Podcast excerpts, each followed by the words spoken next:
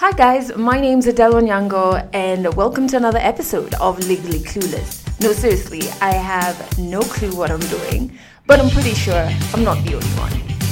Hey you, I hope you're great or as close to great as is possible but welcome to episode 62. I'm excited about this episode because a little later on 100 African Stories, you get to hear a story from a musician from Ghana. His name is Manifest. And as you know from episode 25, Accra, Ghana is one of my favorite places in the world. I had one of the most unforgettable nights of my life there, although bits of it are a bit blurry thanks to a drink called Kokroko.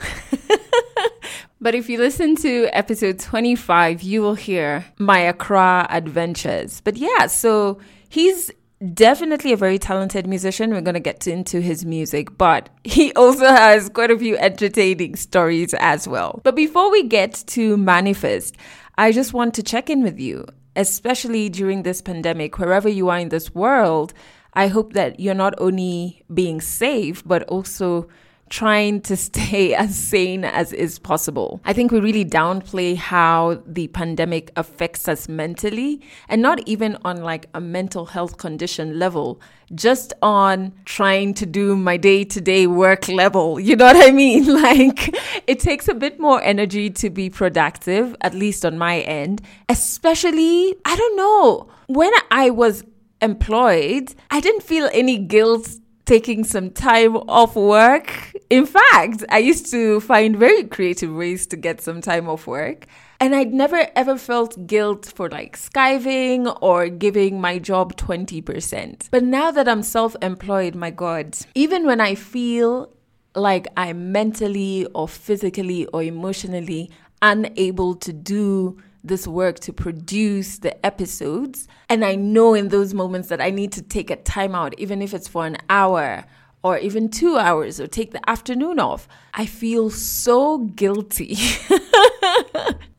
I'm like, employed people have put in 10 hours and you're here saying, oh, you need to rest. So I'm trying to battle with that guilt and know that there are moments where anyway, I do need a rest. And there are moments that, okay, Adele, you can push yourself a bit. I don't know.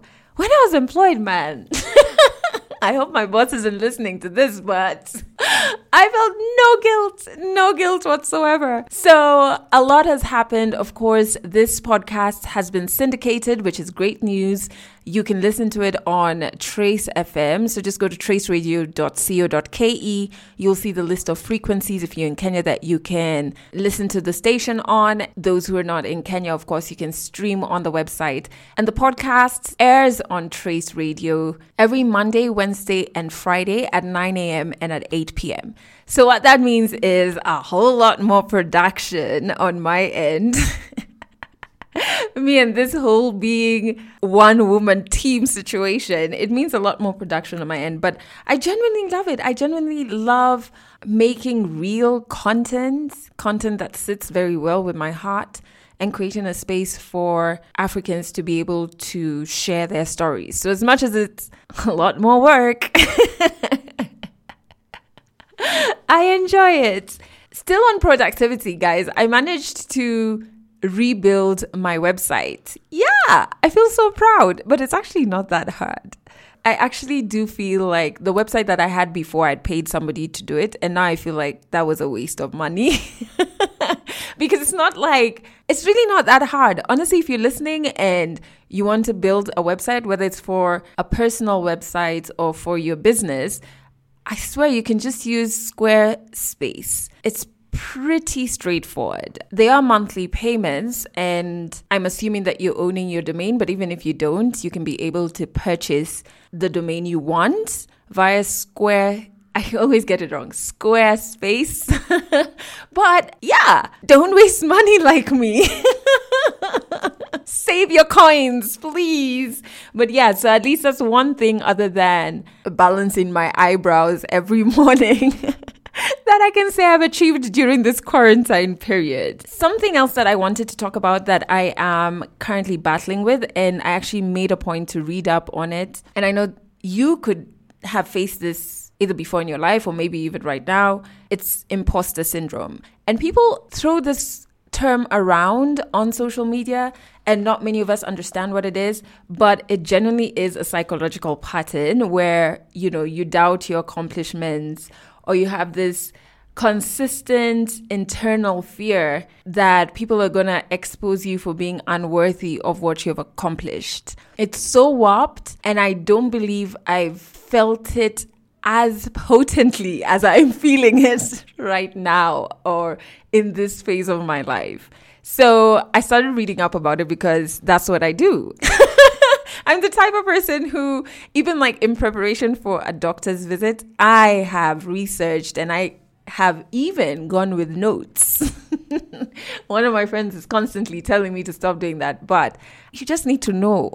you need to know these things. So, while trying to do my research on it, I came across a write up by a doctor called Dr. Valerie Young, and she basically has put imposter syndrome into, I think, about five different subgroups. And she has a book about it. I'm going to actually try and get this book because it's called The Secret Thoughts of Successful Women Why Capable People Suffer from the Imposter Syndrome and How to Thrive in Spite of It.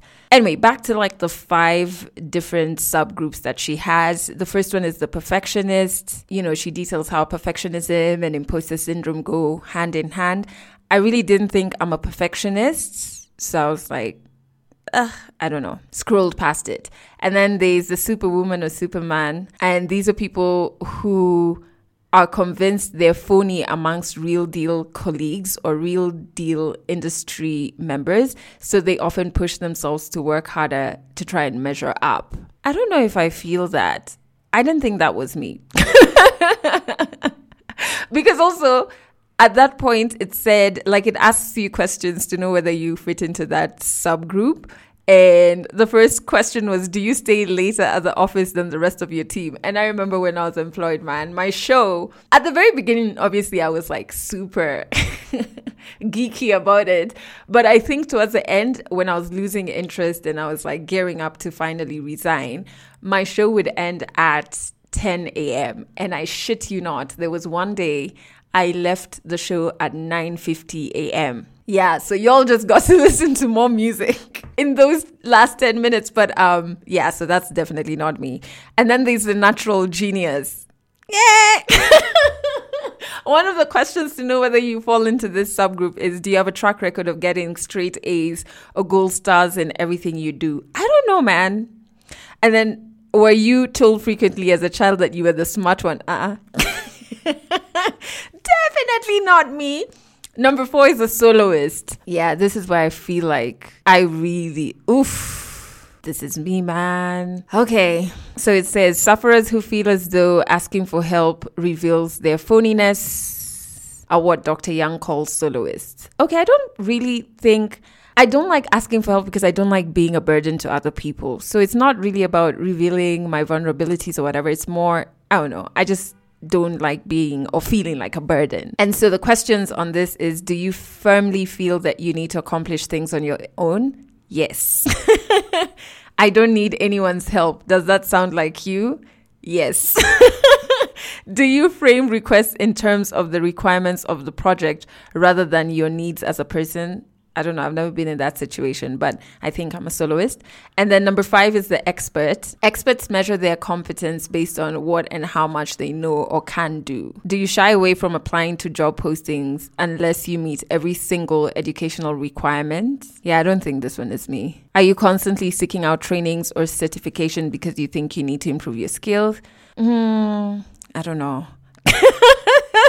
Even if you feel you've been in your role for some time, can you relate to feeling like you still don't know enough? Yeah, I have that, but I don't feel like it's from a toxic space. I feel like it's just that I'm in a dynamic space in terms of like podcasting and new media.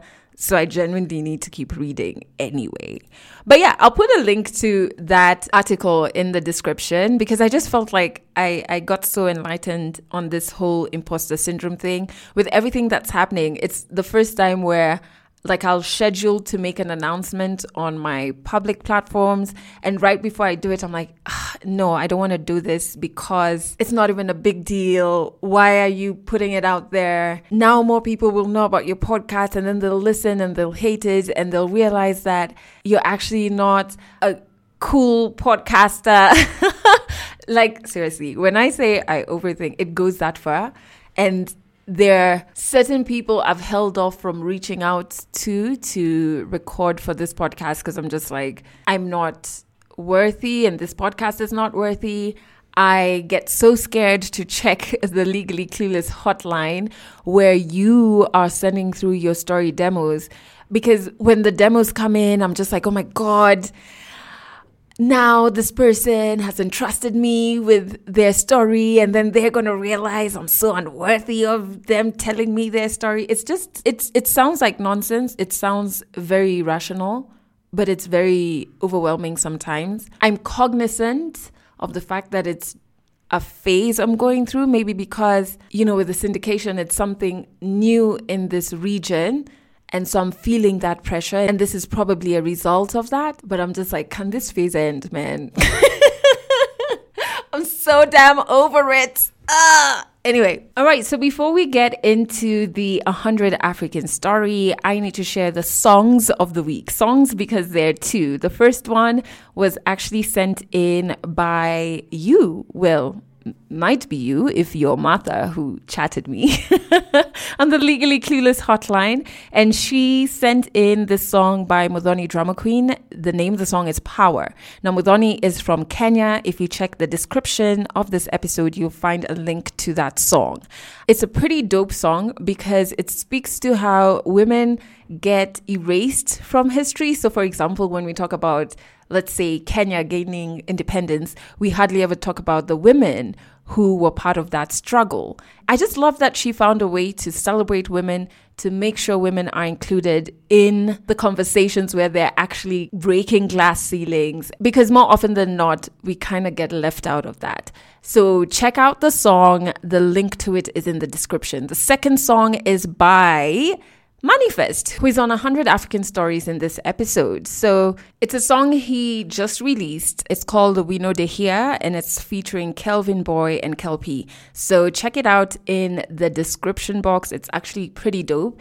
And feel free to check out these two artists' other music as well. But right now, I want us to jump into 100 African Stories. This is a story that will take you from a guitar and a stool to quitting a nine to five while having a son on the way, to not being paid for a performance, but one thing's for sure, as much as it's an entertaining story, there's a lot of insights in it as well. 100 African stories. There is no proper life that you live in university as a musician. If I constantly just walked around feeling sorry for myself, I'm never going to get anything done. Uh, there was a bit of frustration in between all of that. I've been breaking my back for this company. Therapy is not for the weak or for the crazy. Stories from Africa.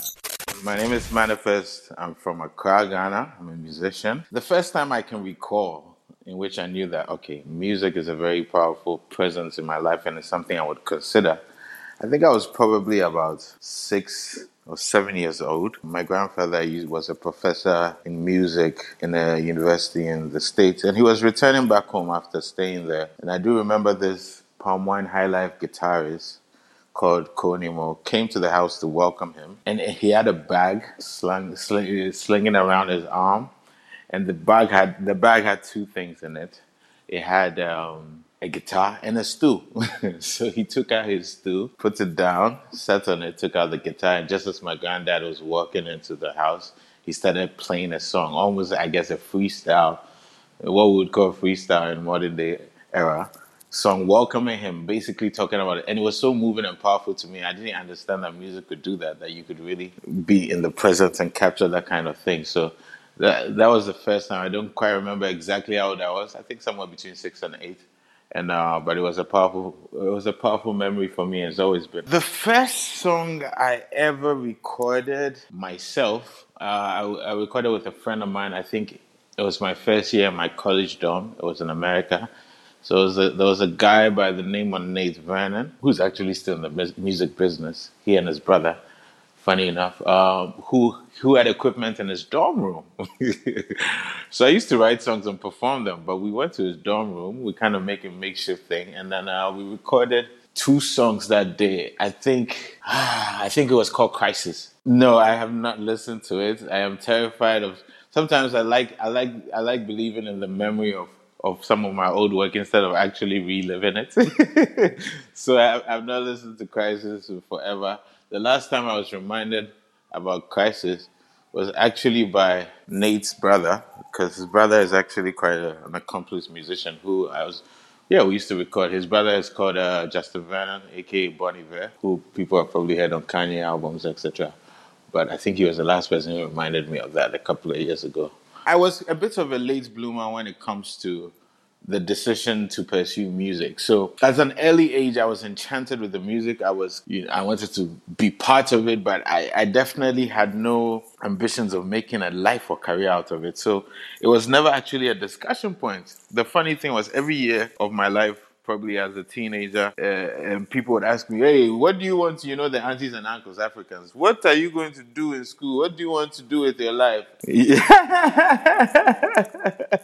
then you have to make up what you think will please their ear. I mean, you say doctor, you probably hate biology, and you just say doctor because they want to hear it. Every year I had a different answer because I was just giving them an answer that would please them because I had not discovered what I, I was confident. I wasn't confident enough to be able to make that make that dive to say I'm going to do music. So there was never any discussions actually. I went to study economics and music. I went to the US to a liberal arts college and I went to study economics.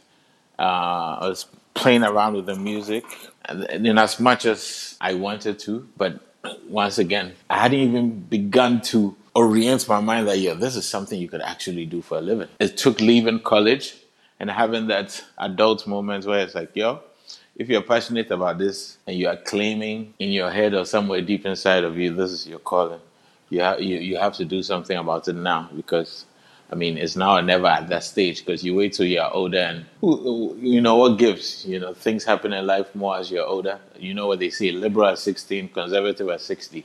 So it's a cycle of life when you're younger. You're able to have make liberal decisions about what you want to do, so you might as well take that chance. So that's when I decided to take a chance with it. So, but I'd never had a formal education in music. I finished college and I got a job. I didn't get a job in like finance or Wall Street or any of these things that would completely steal away all my time. I intentionally got a job that I was passionate about, but that also wasn't, you know, basically 16 hour days.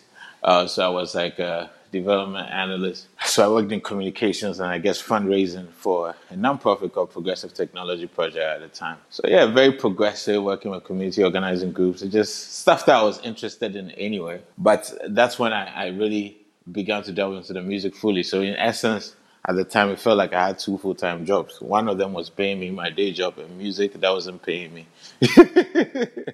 I released my first album while still having a day job, but it was increasingly beginning to take most of my time. I mean, it was like if you at, at the time when you Googled me, you, you would see nothing about me on my day job. You were you were seeing me as an artist. It was beginning to become obvious. There were some internal changes at work, you know, so that also, you know, my old boss who I loved left, and then there was somebody new. It didn't quite work out well, and then I, and then yeah, so so it was like a perfect storm in terms of a natural progression of having to exit, you know, the the job, and it wasn't like it, was it, it was a couple of different factors that that made it happen, and also more importantly, that made it so that I didn't actually go and try and find another job. that I that I decided. So in 2009 was the last time I stepped in an office to work for money. I'll tell you something. I stopped having a nine to five just when my my son's mother was pregnant with them. so what a time to choose to not have a stable a stable paycheck every two weeks, etc. But you know what? Some some of us, I think, sometimes we are driven by the. I'm a Scorpio. We are driven by some of these extremes. This is do or die. It's either you're all in, or not at all. And so, set challenges for me, I, I, I embrace them because I set myself certain goals. I tell myself, I dream, but I am not a dreamer in, in the most romantic sense. The dreamer in the romantic sense is the person who says, Oh, I think this is what I'm supposed to be. And no matter how much the thing is not working out, they still will stick to it. No, I'm a dreamer in the sense I believe I am inspired. I have these ideas of this is what I could do or this is what I want to do. But I also set certain goals and standards for myself. I told myself, for instance, in 2007, that if I put out this first album and it gets no response, I'm quitting. Like I would have been happy saying that, yo, I did it. I did something that I was passionate about and I gave it a go and it didn't work out. So for me, when I'm faced with challenges or fears of I've shifted, okay, I don't have a nine to five anymore oh, I'm expecting a child. I set certain goals for myself to say that, yo, okay, I know that I'm going to have financial responsibilities, etc. So certain things, I need to be having certain opportunities. Certain things need to happen for me to keep pursuing this right uh, route. Otherwise, you know, I'm not going to be a fool and let my son come and then be sitting at home saying, yo, I'm going to blow up. Go back to Ghana and 2012, the beginning of, more like the December 2011, January 2012. Throughout 2012, I was kind of going in between America and Ghana, but that's when I would say I, I, came back. So my son was born in 2010, but he was also a prime motivator because I, I definitely knew that I wasn't trying to live my life or raise a child in America. Yo, guys, almost 10 years. You, you decided you were coming here for college for four years. Now you're almost 10 years in. Hey, go back home. Who's, who, who's stopping you from going home? So, so I think definitely having a child was a, a very big motivating factor because there was, you know, I say it in one of my songs in my 2016 album. It's called Nowhere Cool. One of the biggest things for me at the time was remembering missing two major funerals back home. You know, and it was like you know, you just that that this that emotional burden of feeling the disconnect and knowing that why you choosing this path when in times of need for your family and all that sometimes you can't be there. You know i, I wasn't going to live a life where by the time i'm 50 60 70 all, all i have behind me are regrets and remorse. Well when i came back by the time i was back 2012 ghana was experiencing a new wave of music that was, for lack of a better term, going viral. It was the Azonto wave. And um, it was kind of interesting because it was having an impact on the diaspora, the black diaspora. I think it was the first wave that I saw in which, if it had any kind of global tentacles, it was really rooted in, okay, the diaspora, the people in London, other places in Europe who are, who are black, who are like black British, Ghanaians, Nigerians, etc are gravitating towards this, are doing their own versions of it, and then uh, and then obviously then white people start loving it too. so I came in a time of I think what was what I would believe I could say was the beginning of this whole new wave of Afrobeat, but without that same name. It was the beginning of one of the innovations that spanned that. So I came in that time, but the, the problem then was this: as beautiful as that was to see kind of a phenomena that grassroots that was just kind of beginning to explode, you know, virally because we're in a new world where the internet and other things help to do that. It, it was just troubling that what it then meant was that the music was just monotonous, incredibly monotonous. It's like you could have only one kind of thing. This is the thing that's popping, so everybody's trying to do that. And I was never interested in that. So I was definitely looked at as kind of a pariah. but I was I was too comfortable in my skin then to see myself as a pariah. so because I was like, okay, I can enjoy Azonto when I'm at a party. It doesn't mean I need to make it. You know, everybody, everybody, everybody has what they are supposed to be doing. So till today, actually, there's a good group. There are people who still argue and call me an Azonto hater on Twitter and other places because I, I just didn't understand how everybody's doing it. You see, we, we we have to sometimes look at the examples of things like reggae music and how they they strengthen the quality of the music and they evolve and they have they have different strands and that's why it stayed for so long. Sometimes when we get an innovation, we brutalize it. You know, those who can do it do it. Those who can't still do it. So we we brutalize it and it doesn't become a mainstay. It becomes it comes and goes. And and people sometimes don't understand the critiques you give of these things because it has nothing to do with their personal enjoyment. You know, I might personally enjoy listening to some of the most gangster, you know, rap in the world, but I'm not making that. Whew, I, I tell you, you know, but I, you I, I understand the, the, the, you know, I don't want to call it psychosis. I understand sort of where, where mentally we are at, why we do that. Because you see, we have not yet been put in, in the modern era, we have not yet been in a place in which our music and, and the making money and all of that has flourished on such a large and grand scale. So anybody who's gonna come up and sees an opportunity to make some some some cash with something that's popping and maybe even have some global links or even a national whatever wave, they're like, yo, let me let me try and get in because they, African music right now has no space for somebody to make a living being an underground artist. And until that happens, that's going to be difficult. You know, in other places you have so-called underground artists or alternative artists who are probably making seven figures a year. Then they never have to be on the mainstream because they have a niche market and other things, and there's infrastructure. They can perform. They are doing shows. They might be doing over 100 shows a, a year in 200 to 300 or 500 venues. It's not an arena, but it is sustainable. They can still make a living. And until that happens, it's, it's, it's almost like it almost mirrors sometimes African economic reality. There's there's really no middle. You're either really doing well or you're struggling. Life in Africa is full of unforgettable moments. Trust me.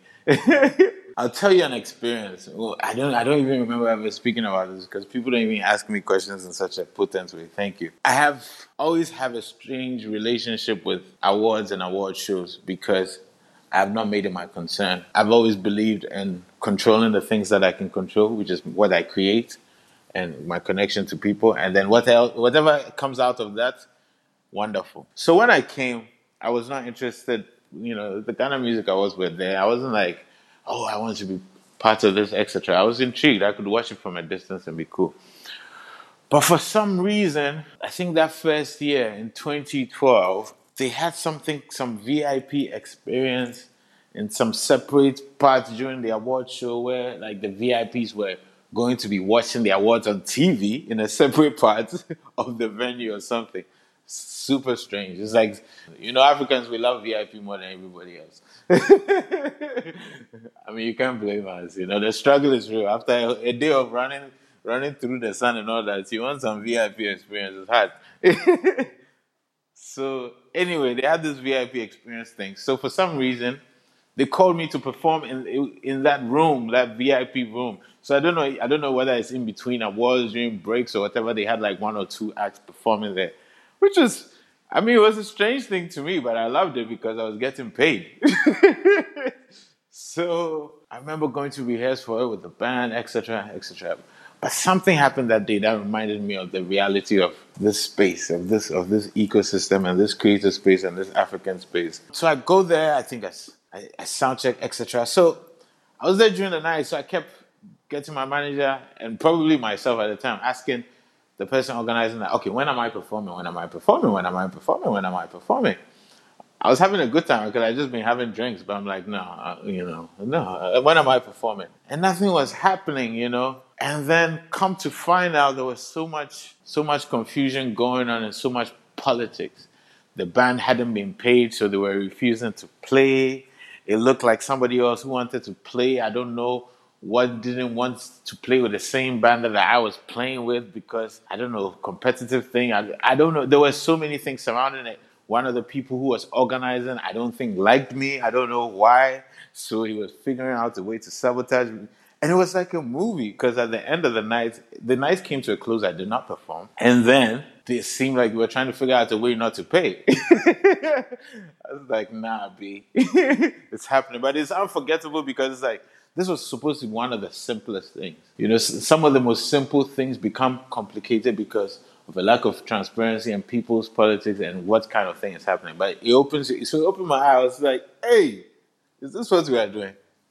Yeah, it's like, it's like that. And I'll never forget this. Like, and I, I mean, I'm a Scorpio, so unfortunately, I remember too many of these things. Like the next year, funny enough, so the next year, I'm performing on the main stage Ghana Music Awards. I win two awards, right? And when I win it, one of the people involved in that the year before goes on Twitter with some subliminal, oh yeah, just last year, oh, you were out here in my office begging for whatever. I've never been to his office. Like basically the payment that was supposed to be made, my manager wanted to collect it, but this person was creating a false narrative because now a year later I'd made it come up. and I was like, whoa, Charlie. So So it's an unforgettable scene that even dragged the whole year because the next year the tables are turned.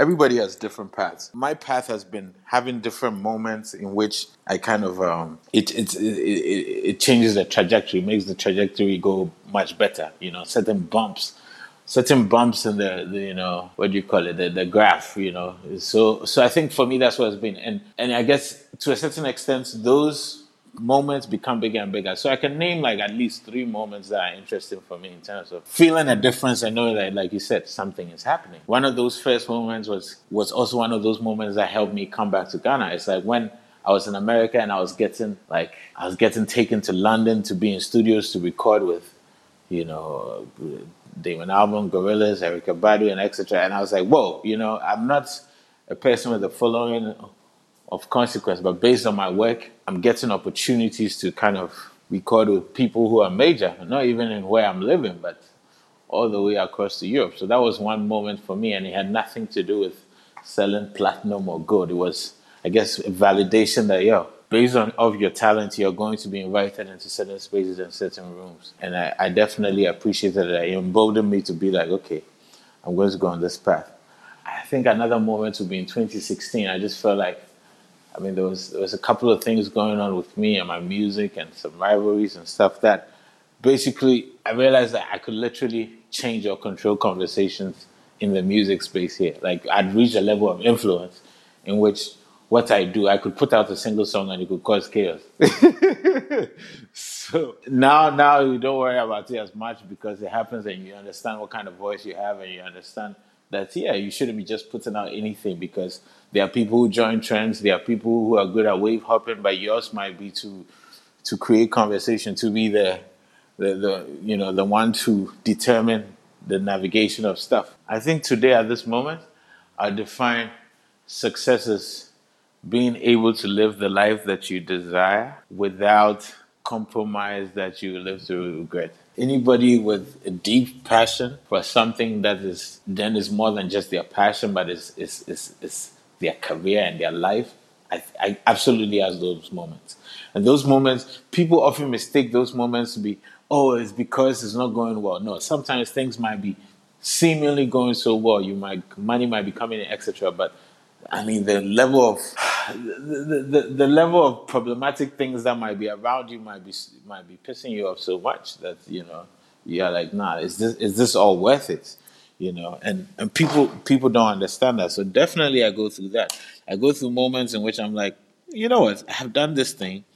You know i've traveled. I've played shows in more than 50 countries. I don't know how many cities. I've i've put out albums. I've i've i have i've done a lot of things i wanted to do with that i would want to do just as an experience for myself if it was just a selfish ambition i've done stuff for myself with music. So why am I still in it for when I could be doing other things in life? What, what what's it? And and those thoughts might come because of certain frustrations. It could be frustrations of I've released an album, I have to go and do a media run where people ask me the same five questions in different ways over and over again. And I'm like, what kind of life is this?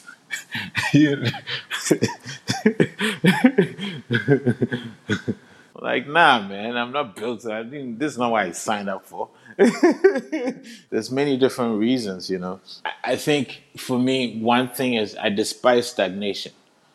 So if at any moment I feel a sense of stagnation, it can drive me to wanting to quit. But I also have so much ambition and so much like so much energy to overcome challenges, when those two energies or thoughts are battling each other, it's, it's, always the overcoming or like embracing the challenge that wins because I know I have I have like a, a foolish confidence about my abilities. Wow, I, I, think I think a lot of my collaborations have been super memorable. I think it's probably one of my most one of the most um, memorable part of my creative work has been collaborations because everybody takes themselves out of their comfort zone and just allows an openness to interact with somebody. I'll, I'll give two examples. Um, rest in, rest in peace, Double HP from South Africa. But I met him in 2012. We had a very organic connection. You know, he showed me his baba. It was my first time in South Africa. All that kind of stuff. And I went to the studio one day. He had to go to an event, and um, but he was coming to check me in the studio, just whatever. And we just started working on something, and it was so organic. He literally told his manager to cancel the event he was going to because we're, we're flowing so easily and the song and the, the song came out that way people felt that energy was a back and forth two bars three bars because it was one of those things where we didn't even plan to make music that day he was just coming to check me you know and when things like that happen you, it reminds you of, of, of the spiritual essence of, of what this thing whole thing is and that if you if you enter a, a space with the right energy any any any potential thing can happen um, I feel like every time me and Burna record is is similar. It's just like it's it's a certain fluid energy. There's no there's no conversation about the song itself in a way in which it's like, oh, so this is what we're going to do, and we just do it because of a fluid, you know, exchange. So both both songs we put out last year, those we, we don't we didn't even record in studios. We're recording in like hotel rooms with equipment. so I mean, it's it's just vibes. So I think for me, most of my I, I can have I have zillion zillion zillion stories for days in terms of a lot of the collaborations. I feel like the ones that didn't go well, they probably never came out, or I probably didn't finish that session. I think a constant fear is to be complacent. You know, it's it's not a fear, but it's something that when I do any level of introspection, I have to make sure like this is this is the temperature check. Are you being complacent? Do you think that things are going so well that everything is fine? Are you do you have the hunger? Are you losing it? But it's something I, I always uh, give myself a temperature check on in terms of yeah, in terms of introspection because the longer you are in this thing, the easier it can be for you to become complacent, to believe you know what it is, to believe in your own magic, to believe in all sorts of stuff that that, that really strips you away from that that passion, that honesty, that all of that that gave you a shot in the limelight in the first place. So for me, I, I, I think I definitely try to check myself in that regard and then ask myself certain questions. You know, I cannot believe that everything I create is like the best thing ever. I have to be able to create. I have to be able to have people around me and other things in which I can actually have. I mean, art is subjective, but I can actually have the closest to objective view of okay, this is what this is, and this is what this means. This is why this is great, or this is not that great, or this is great, but it's not good for this time, or something of the sort. I need to have that. I need to approach every piece and every album, every project, like, yo, this is the first time people are going to hear me. I need to present myself, my thoughts, my message, my ideas in the most interesting, potent ways, etc. Am I doing that? So, I mean, it is a fear because, you know, with certain kinds of perceived success, definitely comes complacency. I remember being in Nigeria once and being in the Chocolate City office with Audu big up to him. And uh, yeah, he just gave my manager and I a tour, just different things they do there, and you know, plaques and different things. And he had mentioned something they were doing, and I remember us jokingly saying, "Hey, you've made it." And in in in a similar joking but half serious way, he turned and looked and said, "The day that you say I've arrived is the day you follow, because if you have arrived, where else is there to go?" Essentially, there, there's no progress to be made. So you think you have arrived, okay cool, then there's no forward movement anymore. Catch our next African stories in the next episode. I really hope you enjoyed that story. I see so many similarities between his story and a couple of episodes ago when I had Vivian, who's a Kenyan musician, also share a story on the podcast, especially the bit about, you know, when you go for performances and there's just a lot of drama or people not paying you there's a lot behind the scenes in the music and the entertainment industry behind the glamour that I think sometimes people don't really hear about. I also found it so interesting when he talked about quitting his nine to five to focus on his passion, which of course was music, and moving back home. Because I do know there are a lot of Africans in the diaspora who listen to this podcast. You know, you're physically away, and people normally downplay how that affects you emotionally that emotional detachment, that missing funerals or weddings or people giving birth or you know what I mean? Like that actually does take a toll on you. And I only realized it because one of my very close cousins, who I actually consider to be a sister, is in the States. You know, just understanding that certain things she would want to be there for that she can't be there for. And so, you know, you have to make sure you keep her included, make use of the WhatsApp video calls. and just work extra hard to maintain that bond. I really enjoyed his story, and it was my first time actually interacting with Manifest as much as him and his management and I have been trying to like get him on any of the platforms I've been on in the past couple of years. But I'm so happy that the first time would be him just being, him just telling his story, him just being raw and frank and authentic on Legally Clueless. So make sure you check out his music. In the description of this episode, there's a link to his new track, We Know the Here. Make sure you check out all of his other songs as well. One that I really love is The Gamble. you know, I told you guys a couple of episodes ago, I really wanted to be a rapper in my life. so I gravitate more towards um, such music. But I also like a song where he featured Burna Boy. It's called Tomorrow, and I love another song that he's featured on. That's by Burna Boy. It's called Another Story. Because it really talks about African history and how there have been certain edits that have been made to our history just to make us downplay our strengths downplay who we are. His verse on that song actually speaks to a lot of crap that our African leaders are doing instead of pointing the respective African countries in the right direction. And it's so crazy that the stuff that he brought up in that verse, me all the way in Nairobi, Kenya, I was like, yeah, man, I'm tired of moving off the way when I'm driving for corrupt, non performing leaders who are rushing by with their. I don't understand. Maybe if they sat in traffic, they would understand what needs to change in the in the transportation system. But yeah, I've gone on a vent, but because I feel so passionately about that. But yeah, check out his his music. I think you'll really enjoy it, and as well as Muthoni Drama Queen. The links are all in the description of the podcast. Remember, you too can share your story on this podcast. All you have to do is record a one minute WhatsApp audio note from wherever you are in the world, telling me a bit about the story you want to share. Send it to the Legally Clueless hotline on WhatsApp, that is. And the podcast number is plus 254 768 628 790. So wherever you are in the world, you can just record a one minute WhatsApp audio note, send it to that, and then I'll send you some story prompts just to kind of help you flesh out your story and then we'll record it remotely. It's as simple as that. And lastly, thank you so much for listening to this podcast. We have just passed 400,000 streams, which is just crazy for me to even think of.